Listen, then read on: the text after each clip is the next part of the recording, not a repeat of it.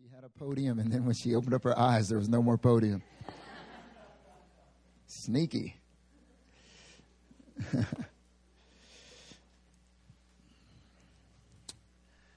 so as Pastor John Michael stated, um, just because you weren't like in the past for me when when people were called out and received prayer especially when i first started coming out to um, a church that prayed for people during service um, i was like oh man like oh that was so good. I wish i wish i had that. That spoke directly to my situation. Um, but that word as it's being spoken out that person is like a seed. And that, that person represents not just themselves but the entire congregation. And so what was prayed over that person god is also speaking it over you as well. You know? And for some of the people that came up maybe that it was kind of different for them they've never had anyone pray over them in public but god is speaking out it's, it says in the bible that god calls things that are not as though they were meaning that god will see something in us that we don't see in ourselves you know, when you look in the mirror, you know, you you see your face, you know, you see yourself. But in a lot of times when we look in the mirror, we we see all the bad, you know. We we look in the mirror and we look at things that we need to fix.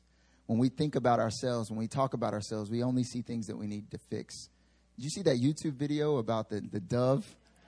The dove thing? Uh, did you see the parody of the guys? the guy's like, I'm so good looking. I'm so awesome. I think my eyes are like fire. And then they, and then the guy does the, then they interview the girls and they're like, yeah, his eyes are kind of weird. And then it was like a funny parody. It was like, guys, you're not as beautiful as you think. But then for, but the, the one for the women was really powerful uh, because these women, they, they say, well, describe yourself. And then they have this guy, this uh, forensic artist. He's doing the sketches as they describe themselves. And they're, they're talking, saying all these negative things about themselves.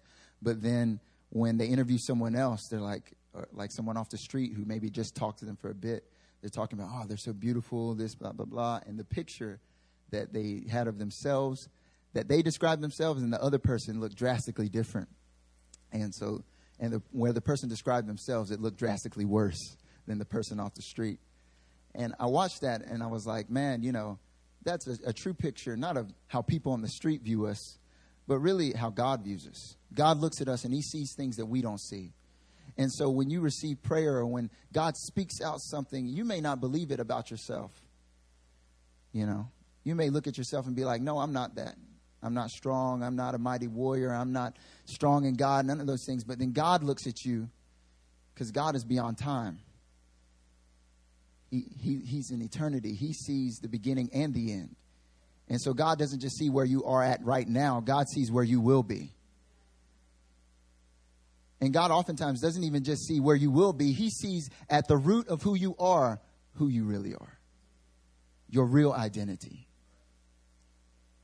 Maybe right now you're living in a, a, lot of foolishness. Maybe you're doing a lot of things you shouldn't be doing. You know you shouldn't be doing. But when God looks at you, He sees that, but really at the root, He sees who you really are.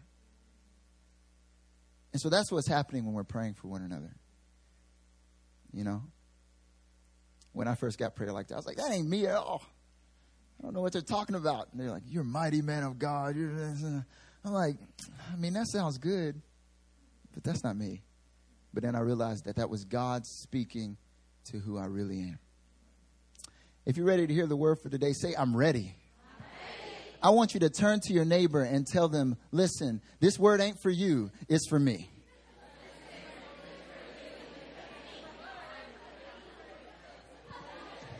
Tell them, it's not for you, it's for me.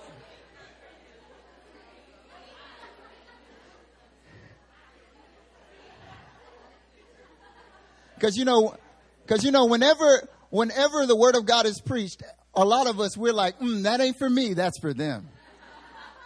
Oh, mm, I know, mm, I know so and so back home, they need to hear this message. Oh, I can't wait till church is over. I'm going to send them the MP3. You know? It's always like the most convicting messages, too, right? It's like where, where God's really speaking to some deep stuff, and that's when we're really like, oh, yeah, that person I met last week mm, in the club, that's totally for them. Mm, mm, mm, mm.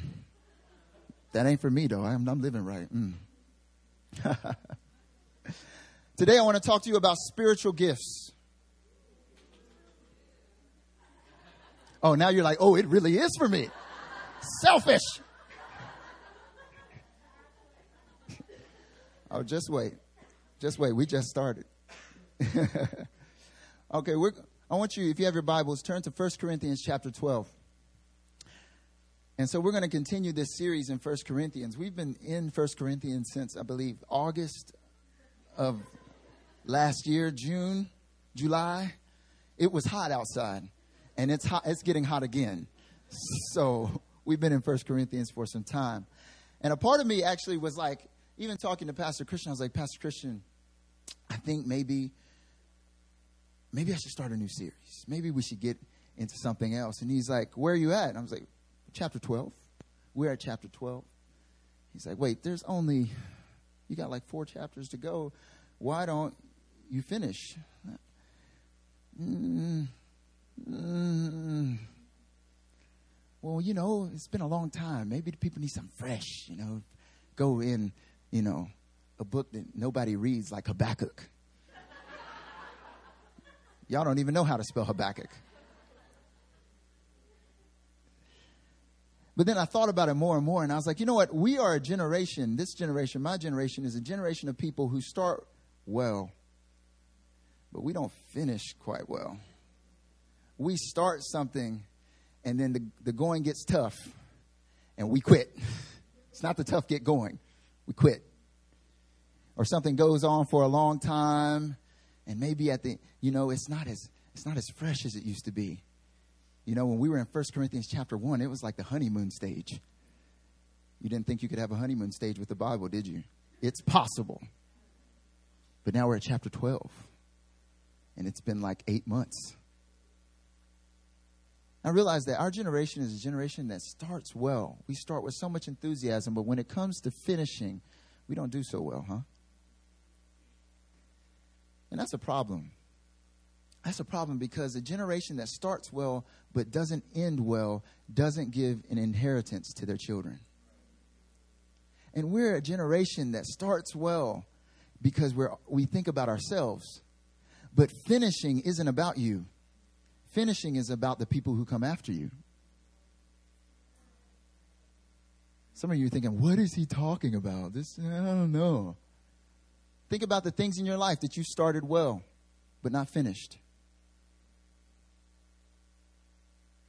See, Jesus, he started well, but he recognized that he had to finish well. That's why when he was on the cross, he did the whole thing. He didn't stop halfway. When he was in the Garden of Gethsemane, he didn't just start, you know, when he was crying and he was crying so much, he was sweating so much, it was like tears of blood. He didn't quit because he knew that if he finished, finishing wasn't for him, it was for us. Man, we got to get good about finishing. So we're going to finish First Corinthians. You know why? Because you may not have been here for First Corinthians chapter 1. But as you're here for the rest of these chapters, and as we finish it all together as one house, you're going to have something to take away to give to someone else. It's not going to be just about you because it ain't about you. It's about you, but it's not. Even spiritual gifts. Spiritual gifts are about you, but they're not about you.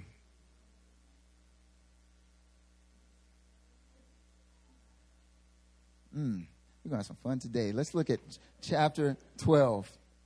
It's a long chapter, so we're going to go through parts. And so we're going to read through, we're going to read, actually, we'll just read the whole thing right now. We all can read. And so we're going to read the whole chapter, chapter 12, 1 Corinthians. I'm going to take two verses, you'll take two, and we'll go throughout and read the whole thing. Now, concerning spiritual gifts, brothers, I do not want you to be uninformed. You know that when you were pagans, you were led astray to mute idols, however, you were led.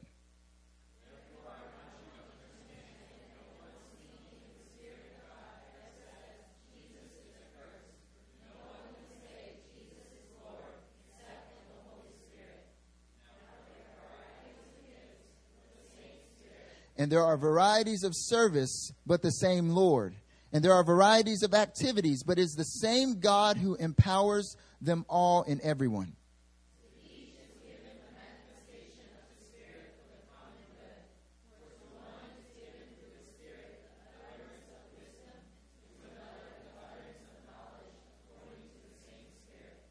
to another faith by the same Spirit, to another gifts of healing by the one Spirit, to another the working of miracles, to another prophecy, to another the ability to distinguish between spirits, to another various kinds of tongues, to another the interpretation of tongues.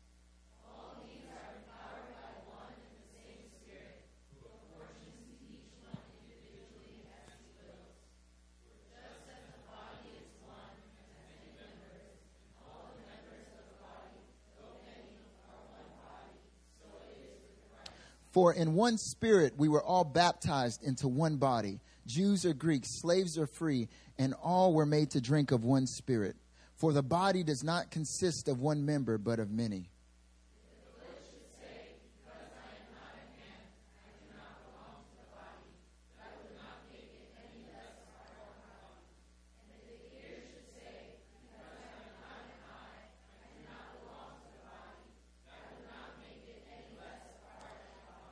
If the whole body were an eye, where would be the sense of hearing?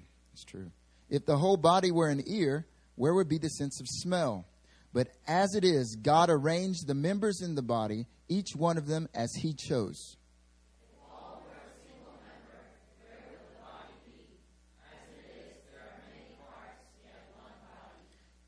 The eye cannot say to the hand, I have no need of you, nor again the head to the feet, I have no need of you. On the contrary, the parts of the body that seem to be weaker are indispensable.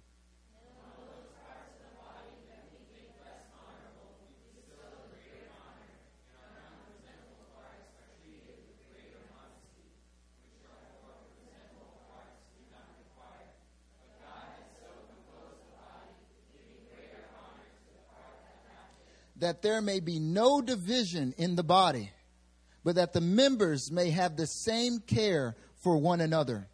If one member suffers, all suffer together. If one member is honored, all rejoice together.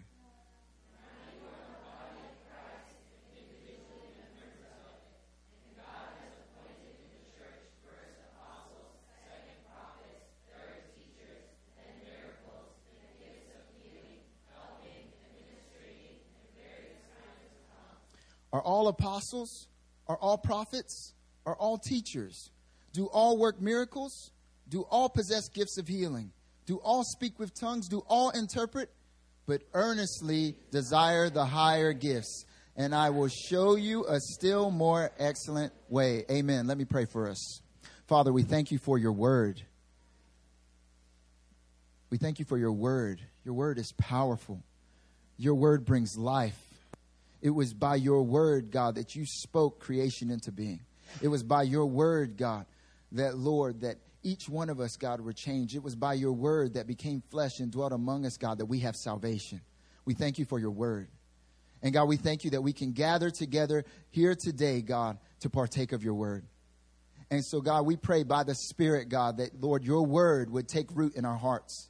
That, God, you would write your word on the tablets of our hearts today.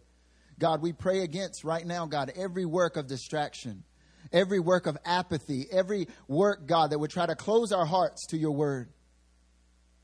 And God, you would release life and life abundant in this place today. And it's in Jesus' name we pray it. Amen.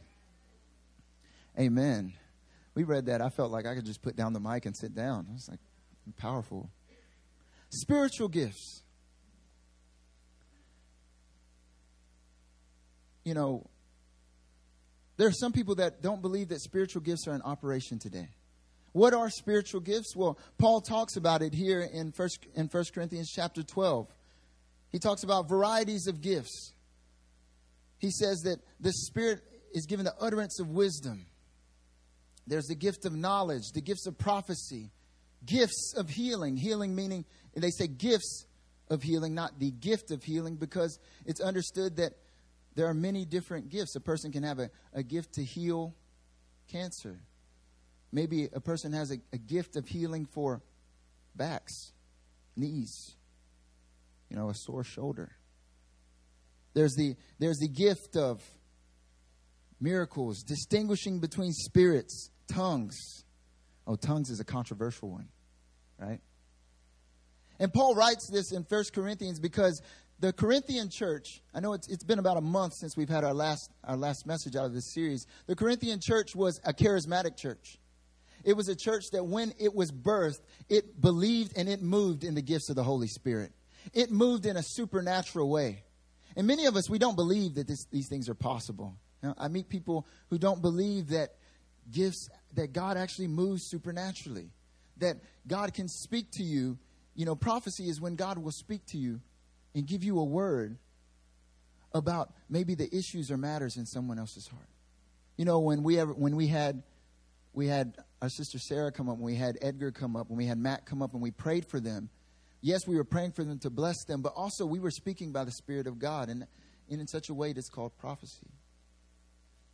A couple weeks ago, I I got up here at sun, on Sunday service when Rodney Henderson was here, and I remember I got up and I was leading prayer, and I was leading I was leading corporate intercession, and God spoke to me, and I just grabbed the mic. I said, "There's there's someone here. There's someone here who hasn't been to church in a long time, and you're here today, and and God's glad that you're here, and God's going to touch you." And there was these different things that God began to speak to me, and then I prayed, said Amen, sat down, and then two weeks later, the person walks up to me and they said, "Uh, yeah, so when you said that on Sunday, you were talking to me." And my reaction is always the same when that happens. Inside, I'm like, whoa, snap. That's great. God is real. Snap. But on the outside, I was like, hmm. That's right. That's right. Yeah. Mm. you know, on our missions trips, we usually have, we see people that operate, our, our missions teams, op, oftentimes God will grace us in, in a gift of knowledge. Meaning we'll bring our leaders up and we'll say, leaders, pray. And we'll, be, we'll pray for healing because while God has, God calls us all to pray for one, one another so that we may be healed, that we may be healed, there are some people that actually have a gift of healing that they can sit there and pray for you for, eh, for a particular thing, and God will bring healing that will manifest. All of us have a capacity to heal, but there's some people that actually are gifted in a particular way for it. And so we're gonna we're praying for healing, but we ask the leaders to come up and share something called a word of knowledge. And so we say, leaders, pray. And so the leaders will be standing up here and they'll look, look really nervous. Okay, I'm praying. And you know what they're saying? They're saying they're saying in, under the God help me, God speak to me, speak to me, speak to me. No, no, they don't do that. They did that in the beginning. Like whenever we first started doing that, I remember I was standing up here like, and, and then the mic gets passed to me. Uh. Um, and then, but God will speak to us about a particular ailment. Maybe it's eyes I remember we were in General Santos in the Philippines, and God gave me a specific word of knowledge that He was going to heal eyes. There were eyesight that He was going to heal. And so we called it out, and then up comes this woman, and when she steps up, she could not see. Her eyes were complete. She was blind because of cataracts, because she didn't have the medical care to, to get them removed. Her eyes had gotten completely covered. And I'm sitting there, and I'm looking at her, I'm like, okay, she's got eyes. That was eyes. That was the word of knowledge. And so inside, I'm thinking, wow, this is awesome. God is real. And then we pray for her, and God heals her. Her eyes open. Our God is a supernatural God. Wisdom. God gives gifts of wisdom. You ever met that one person that when you sit and talk to them, they, they've just got wisdom, and it's like crazy wisdom. You're like, what book did you read? Like, where did you get that? That did not come from a TED talk. Where, how did you get that kind of wisdom? It's like supernatural. You know, they're like, Pastor Marcus. How did, okay.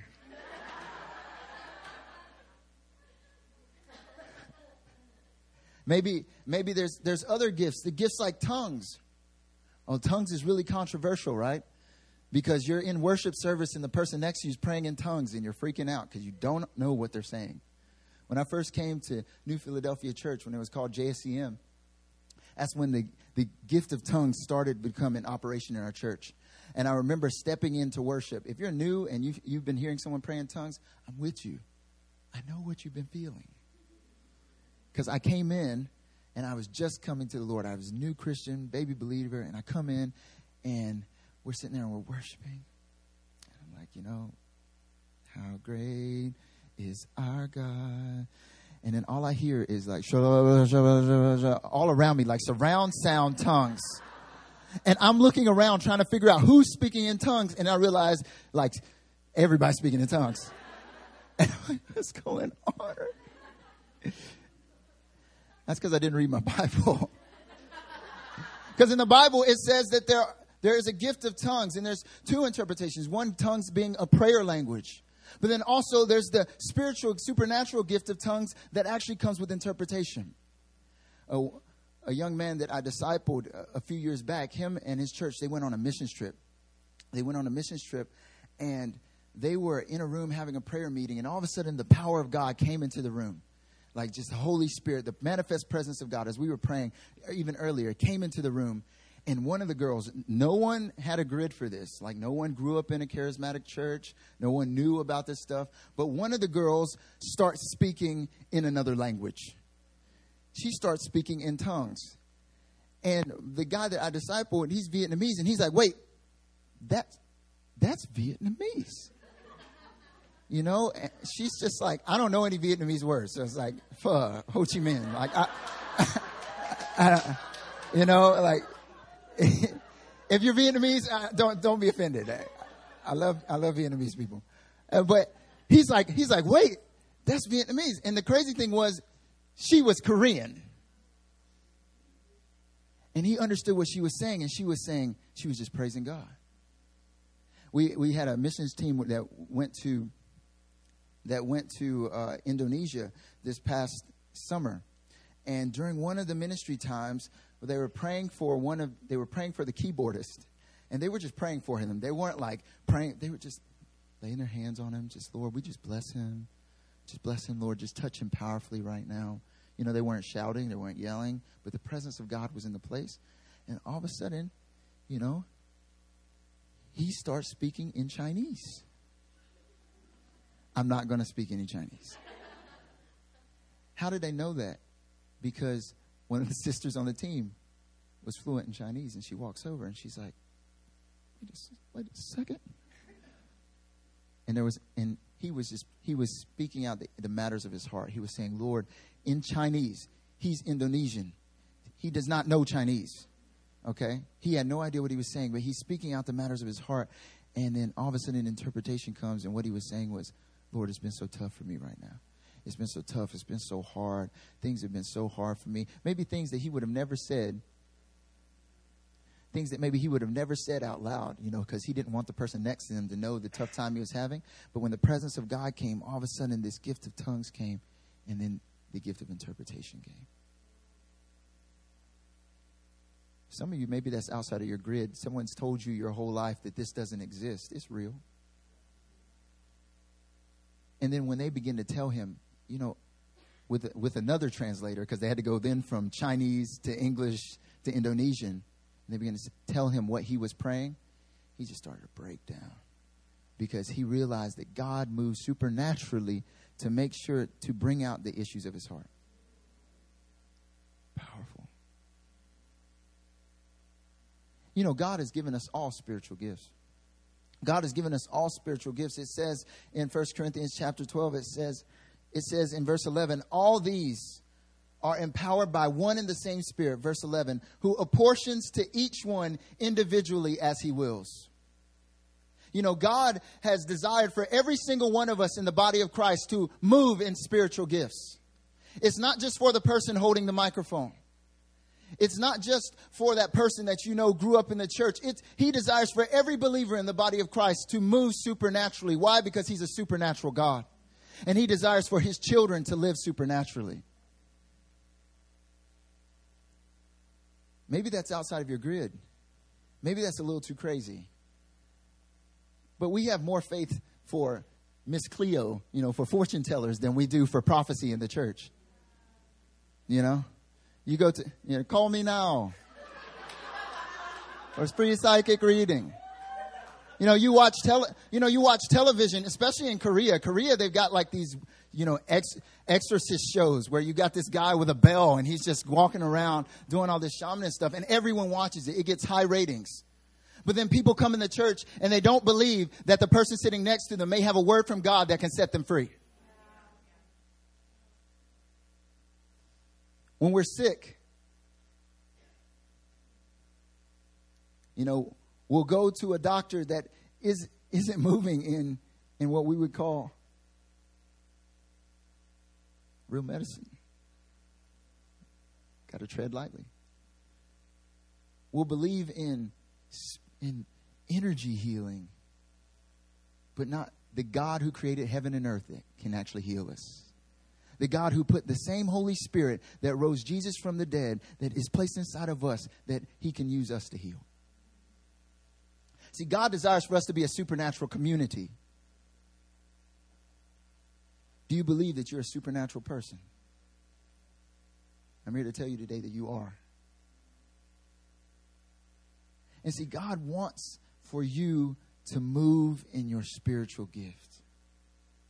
Some of you, you may have more than one. Some of you, you God has graced you, but He has given you something. And He desires for you to walk in it. The testimonies that come out of this house of people getting transformed and lives being changed, a lot of it came from simple men and women here, moving in the gifts that God's given them.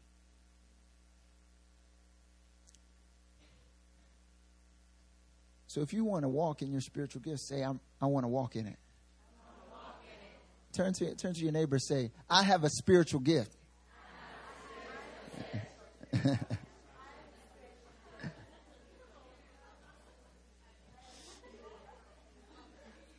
Some of you didn't say that with much conviction. I have spiritual gift. I, I can see you. you know, I'm going to give you three ways. I'm going to give you three things about walking in your spiritual gift today. The title of this message is Unwrapping Your Spiritual Gifts. Because some of you don't believe that, that you you have a spiritual gift or you're wanting, you read the Bible, you read the book of Acts, you read these things, and you see that God speaks of these things, but you've not seen it manifest in your life.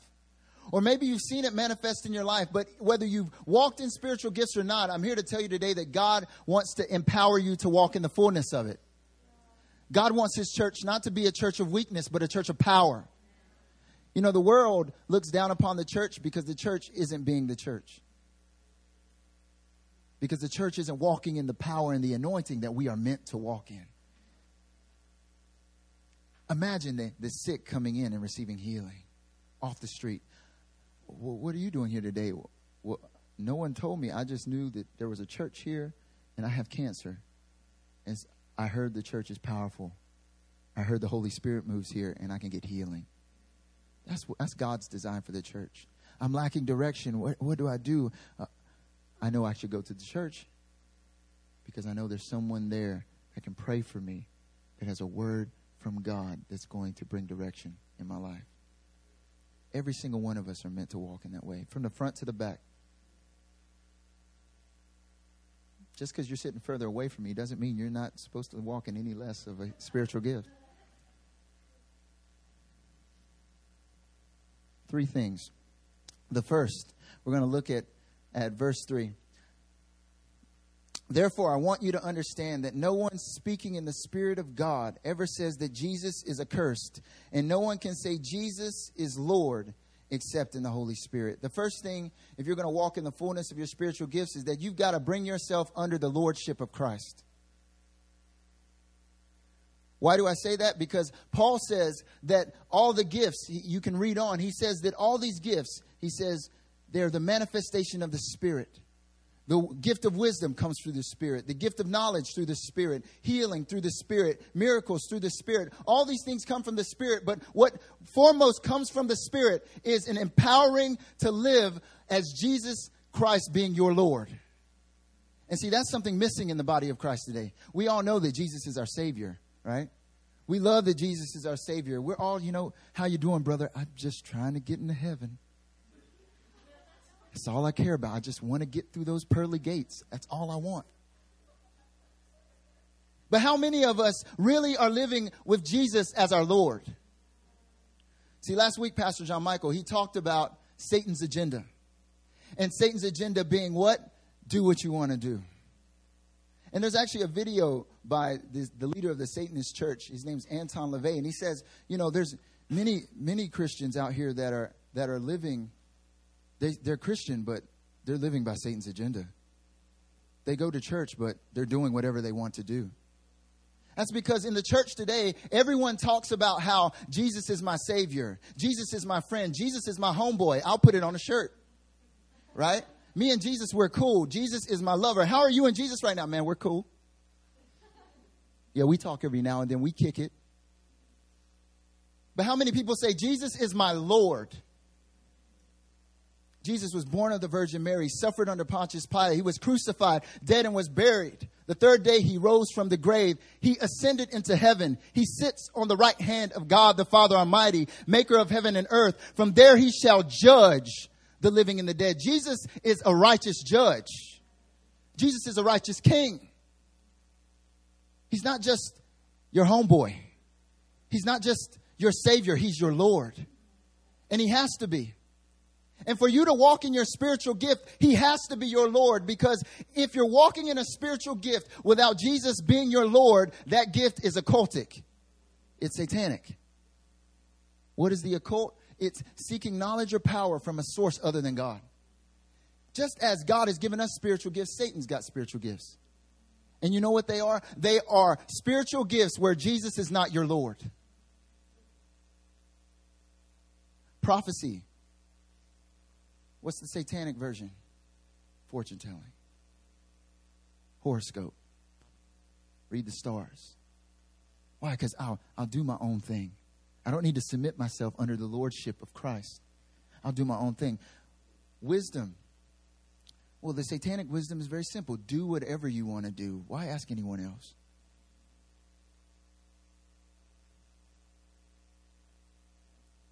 Healing. He's got a counterfeit of that too. That's why people continue to visit these shamanists and visit all these different doctors that are using New Age occultism because it's just a counterfeit. It's a spiritual gift without Jesus being your Lord. And there's many believers that say, Well, I want to know my spiritual gift. I want to know how God has gifted me. But you won't walk in the fullness of it unless you're willing to submit yourself under Jesus as being your Lord not just your Savior.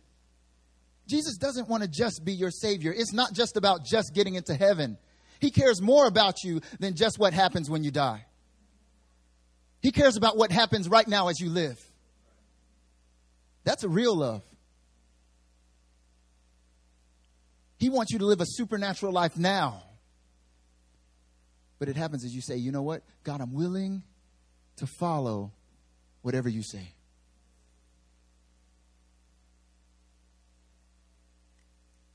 Even if that means that you have to do something that you naturally wouldn't want to do.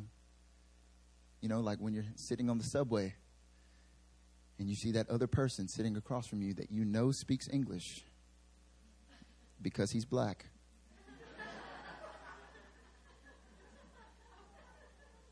and God's like, go talk to them. Actually, this is what you need to say. This is what he's going through. Just go say it.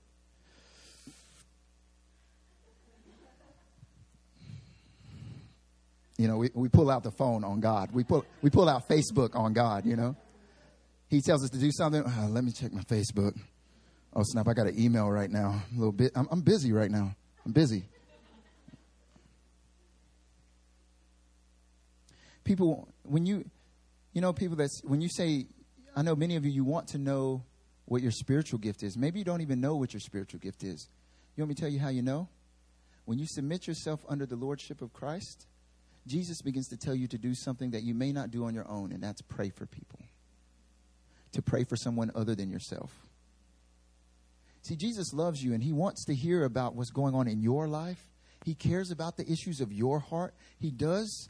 But more than that, he cares about using you to impact other people. He knew the issues of the disciples' heart, and when the, but when the Holy Spirit came upon them, it didn't come upon them to empower them to just be good people on their own. It empowered them to reach out to others. And actually, you find out more about your spiritual gift when you touch other people. You know, I, I realized that God had given me a gift of prophecy. I'll just say it. Maybe that's a little controversial, but we just established this in the Bible. I realized that God had given me a gift of prophecy when I began to pray for people. And after every time I pray for them, even before I knew, when I was in North Carolina and I was attending a church that didn't talk about spiritual gifts at all, and I would be spending time with people, and and at the end, like, well, can I pray for you? And I said, yeah, sure.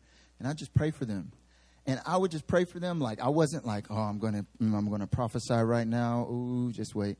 I was just like, you know, I was just like, you know, precious Jesus, I just pray for my brother. And I would just pray for them, just as sincerely as I possibly could. And then at the end of it, they're crying. And I'm like, wow, what's going on? You know, why are they crying? I, I mean, like, I didn't say anything that good. And then they're like, that's exactly what I needed. That's exactly what, actually, that was what I was thinking yesterday, word for word. And I'm like, Wow. Okay. And then it kept happening. I kept praying for people, and all of a sudden, more and more so, God would give me specific words to speak. Not only that, but then He began to expand it. And then He wasn't just giving me words for people, but He was giving me words for congregation. He's giving me words for maybe what God was doing in the nation in my prayer time. And it wasn't like I started out praying like that. I would be just praying for Itaewon or praying for different specific people, and then God would speak to me. It, but it happened as I was willing to submit myself under God. You know, your spiritual gift, it you you don't find it out immediately. It's not like you become a Christian and you're born again, and then it's like, oh, my spiritual gift is wisdom. Okay, now I'm going to go around give some wisdom. Oh, my spiritual gift is healing. Yeah, let me give some healing. It doesn't happen like that. Actually, it happens as you step out and begin to love on someone else other than yourself. As you begin to lay your life down for the sake of someone else, then you realize, oh snap! Every time I pray for someone, they're be- every time I pray for someone, they get healed. That's interesting. That's weird. Man, every time I talk to this, every time I talk to someone, they're always leaving like, man, that was the wisest conversation I've ever had. Man, that's that's interesting. Man, every every time. It just it just keeps happening to me. Maybe it doesn't happen every time, but the more you do it, the more it gets opened up. Why? Because spiritual gifts are about you, but they're not just about you. It's actually it says it says it here. It says it's for the manifestation of the common good. Everyone say common meaning that spiritual gifts are for you, but more than anything else, they're actually for your neighbor. Because if God gave you a gift of prophecy and it was all about you, you would just prophesy to yourself all the time. Marcus, your life is going to look like this in five years. Mm, you're going to get married and have 17 children. See, that wasn't from God.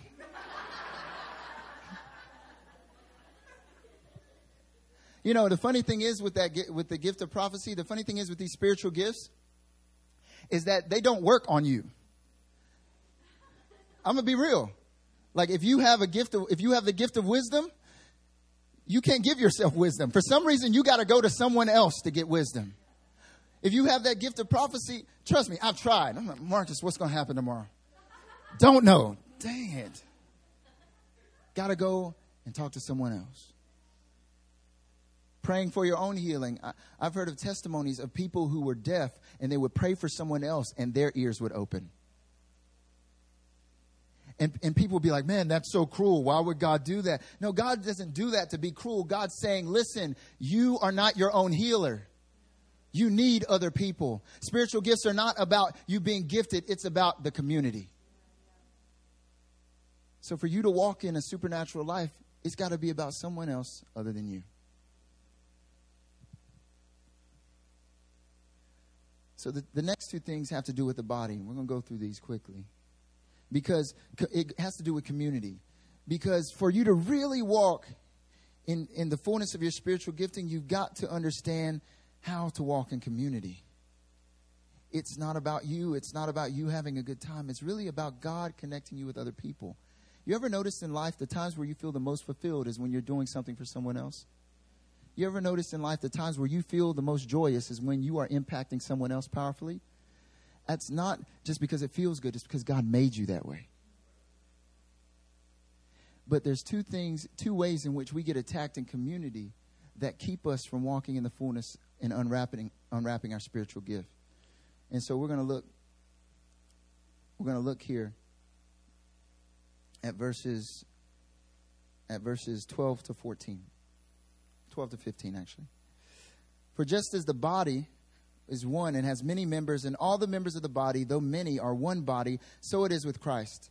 For in one spirit we were all baptized in the one body, Jews or Greeks, slaves or free, and all were made to drink of one spirit.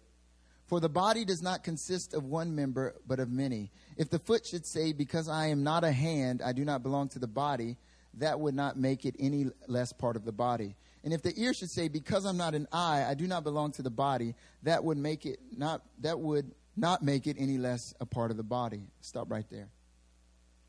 Paul talks about spiritual gifts, and then all of a sudden he switches to start talking about the body of Christ.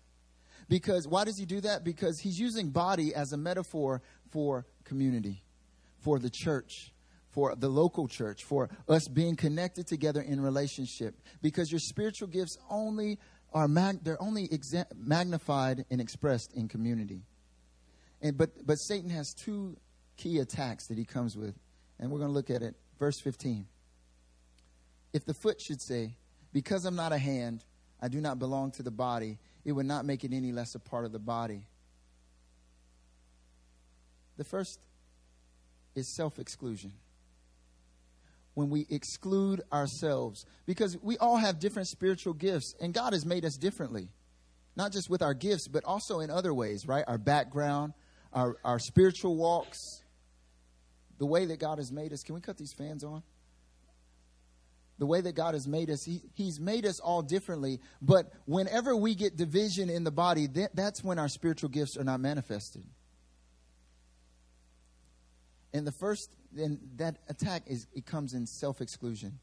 He talks about the foot, right? The foot. He, why is he talking about the foot? Because the body's made up of different parts, but it's all still the same body. And he says, if the foot or if the hand would say, because I'm not a hand, I don't belong to the body. Or if the ear should say, because I'm not an eye, I don't belong to the body. It's this attack of, of excluding ourselves because we're different. It's, it's saying, well, because I'm different, I don't belong. You know that feeling? You walk into the house of God. Well, because I'm not like everyone else here, I don't think I belong here. Oh, because, well, all these people, they're all powerful and they're all whatever, but I'm not like that. I don't feel like I belong here. You know, during worship, this person's shouting, but I'm a little more low key, actually. I don't ever shout. Like, even in emergencies, a text message. I'm not like them. You know, what was happening in the church of Corinth was that they had these expressions of, of uh, spiritual gifts, but it was causing division because one person was saying, "Well, let's the prophets all get together over here. We don't need any. We don't. We don't need. We don't need your healing. You know, I, we don't belong. We're prophets. We're different." You know, the healers were like, "Listen, we're going to heal one another, but we don't feel like we belong here." But even in community, maybe it's not on a, a level like spiritual gifts, but it's so easy to find reasons why we feel like we don't belong. You know, when I first came to Korea, I felt like I didn't belong at at at this church because I had this friend. His name was Jazz, and Jazz was like, he's like, okay. So I'm like, you know, six foot tall, and he, and he's like, okay, he's like, okay, I'm five eight and a half, and uh, he's like, he's about six foot tall, and he's this.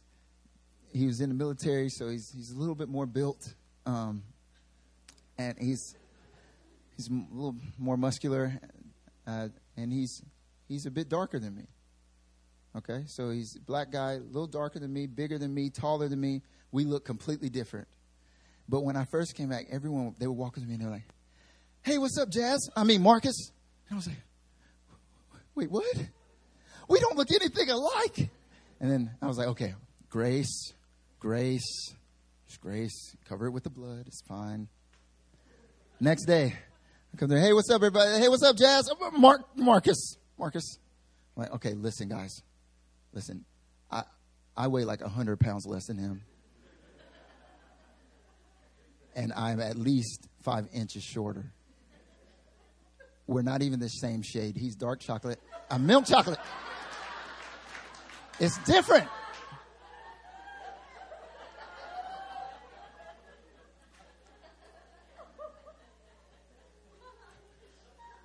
Certain people just shaking their head at me right now. But I had, I had, I excluded myself because after that I was like, you know what, man, I, I automatically felt like I didn't belong. I felt like I didn't belong because of the way I looked. I felt like I didn't belong because people kept confusing me with this guy. Maybe for you, it's not that. Maybe for you, it's the fact that you walk in and you, you, you don't pray like everyone else prays.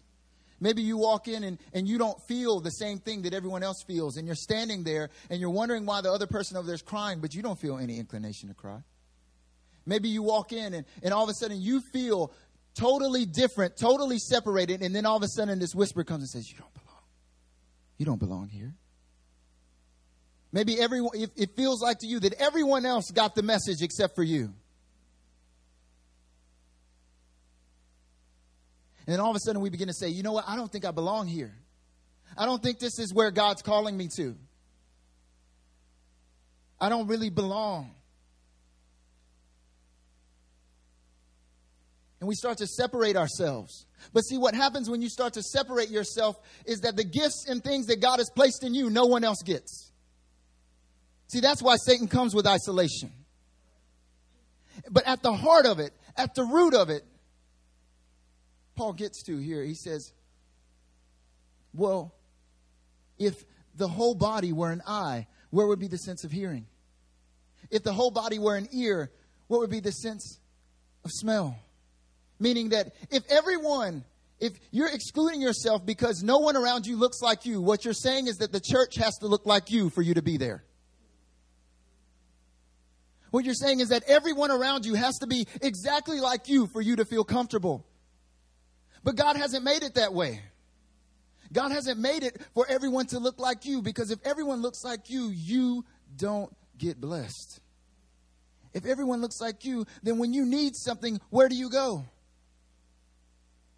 When you're broken in need of encouragement, if everyone's in the same place you are, you're stranded. Then you're really alone.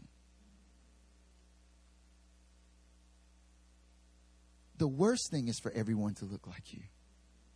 The worst thing is for everyone to be exactly like you because then you don't get the blessing of God using someone else completely different than you to speak into your life.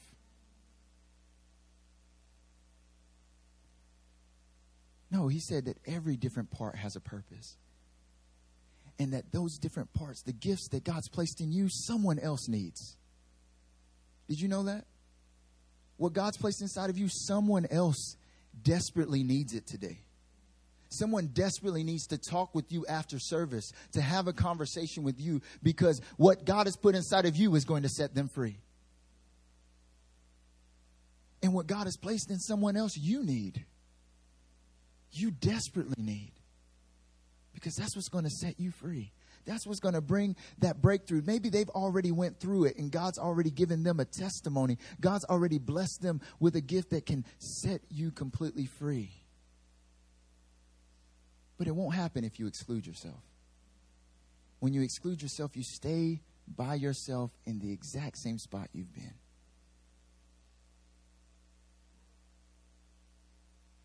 See, our spiritual gifts are meant to edify one another, bring up one another, encourage one another. That's why they're all different. The other lie is a little different than this, but it has the same heart behind it. He says, verse 21, he switches. He switches it up. He says, The eye cannot say to the hand, I have no need of you.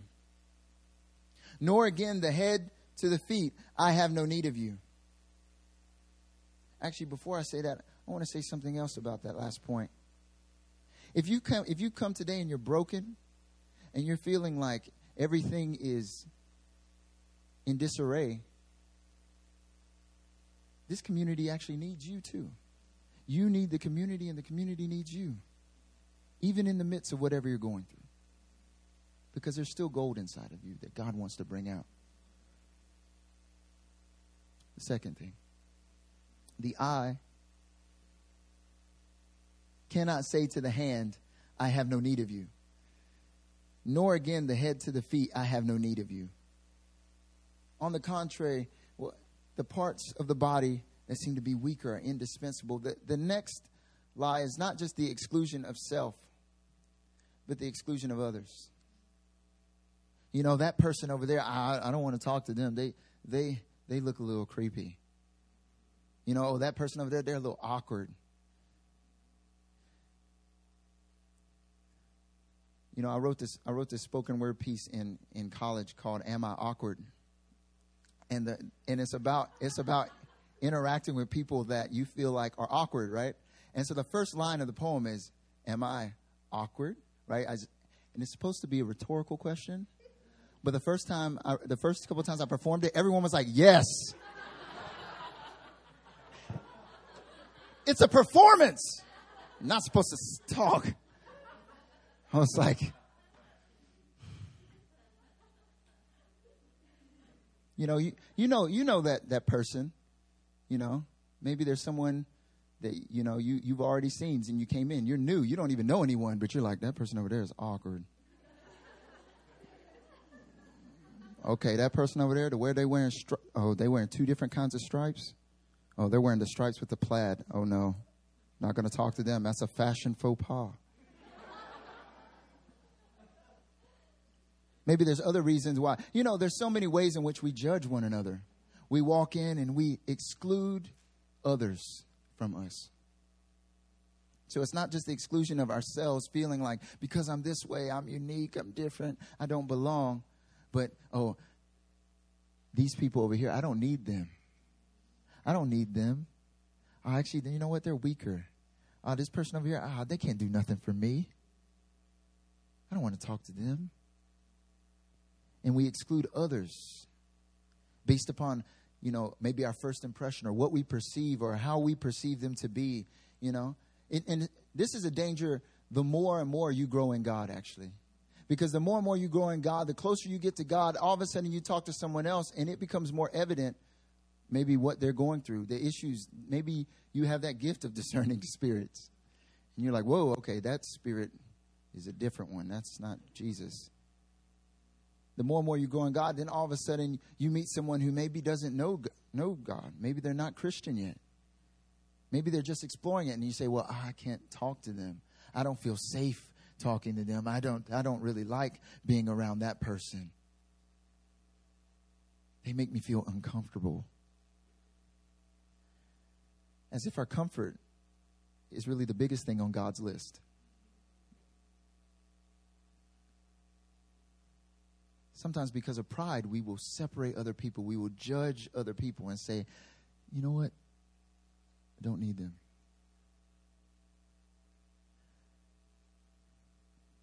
But see, Paul, he, he gets to the heart of that too, because what you're really saying is the same thing as the other person. You're saying the church has to look like me. I need everyone to look like me for me to be comfortable. So, how does Paul get around this? It's one word honor. Everyone say honor.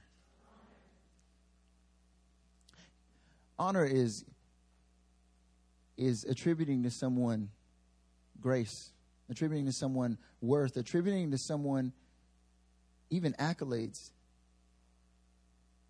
attributing worth to a, another person. Actually, that's honoring them when you when you say that this person has worth, this person has value, that's honor.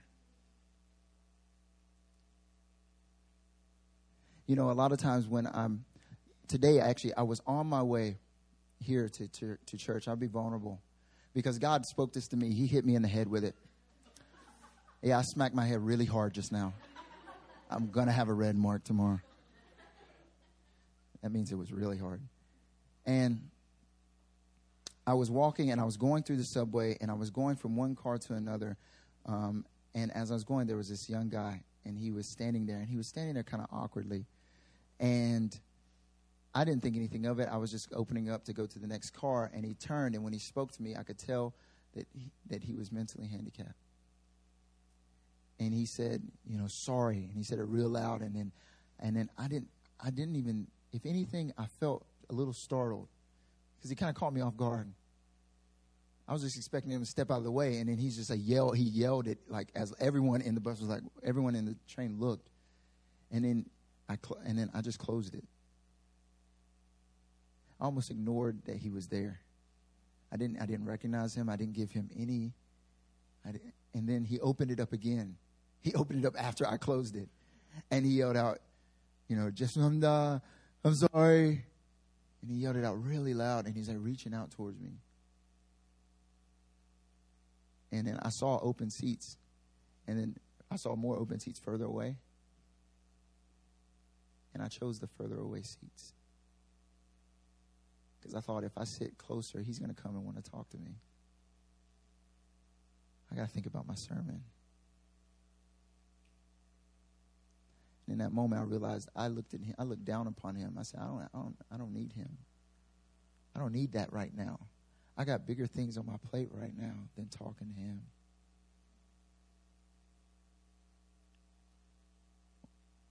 See, Jesus, he didn't do that. See, Jesus is the embodiment of all the spiritual gifts put together.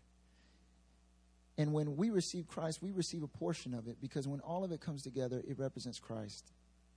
And in that moment, God wanted me to represent Christ to him by showing greater honor to someone whom I would have said was dispensable, to someone whom I would have said I didn't need. How many people do we look at and say, you know what, I don't need to talk to them today. I don't need them. I don't have to be around them. I'd rather not say hello to them today. But the Bible says, no, actually, those are the people that you need to give greater honor to the people that we are more prone to judge, those are the people that we need to actually even show more honor to. It's easy to show honor to the persons you like, the people you like. But what about the ones that get on your nerves? What about the ones that make you feel uncomfortable? I'll tell you what, when you show honor to the people that seem to be the most dispensable, that's when God shows up. That's when his power shows up. That's why the Bible says that God loves the, that says true religion. True religion isn't coming to church on Sunday. True religion is not sitting in a seat and listening to a sermon. True religion is loving the orphan and the widow. You know why? Because society says they're dispensable. And maybe you don't have that opportunity, but what about the person next to you? And when you do that, when you begin to show honor and you begin to say, you know what, I'm going to take a moment. I'm going to take five minutes of my time to show love to this person. Maybe they're new. Maybe I don't know them. Maybe, you know, the way that they look at me makes me feel a little uncomfortable, but I'm still going to take time. That's when God shows up. That's when his power comes in in amazing ways. That's when your spiritual gift really comes out. Because in that moment, you don't know what to say. In that moment, you don't know what to do. In that moment, you don't know how I'm supposed to reach that person, but it's in that moment where God, He moves. It's in that moment where God tells you what to say. It's in that moment where God says, pray for them. It's in that moment where God says, how about you serve them? How about you buy them dinner? How about you lay down your life for them?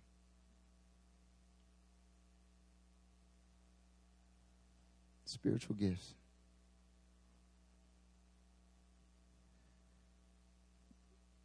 I'll end. I'll end with this.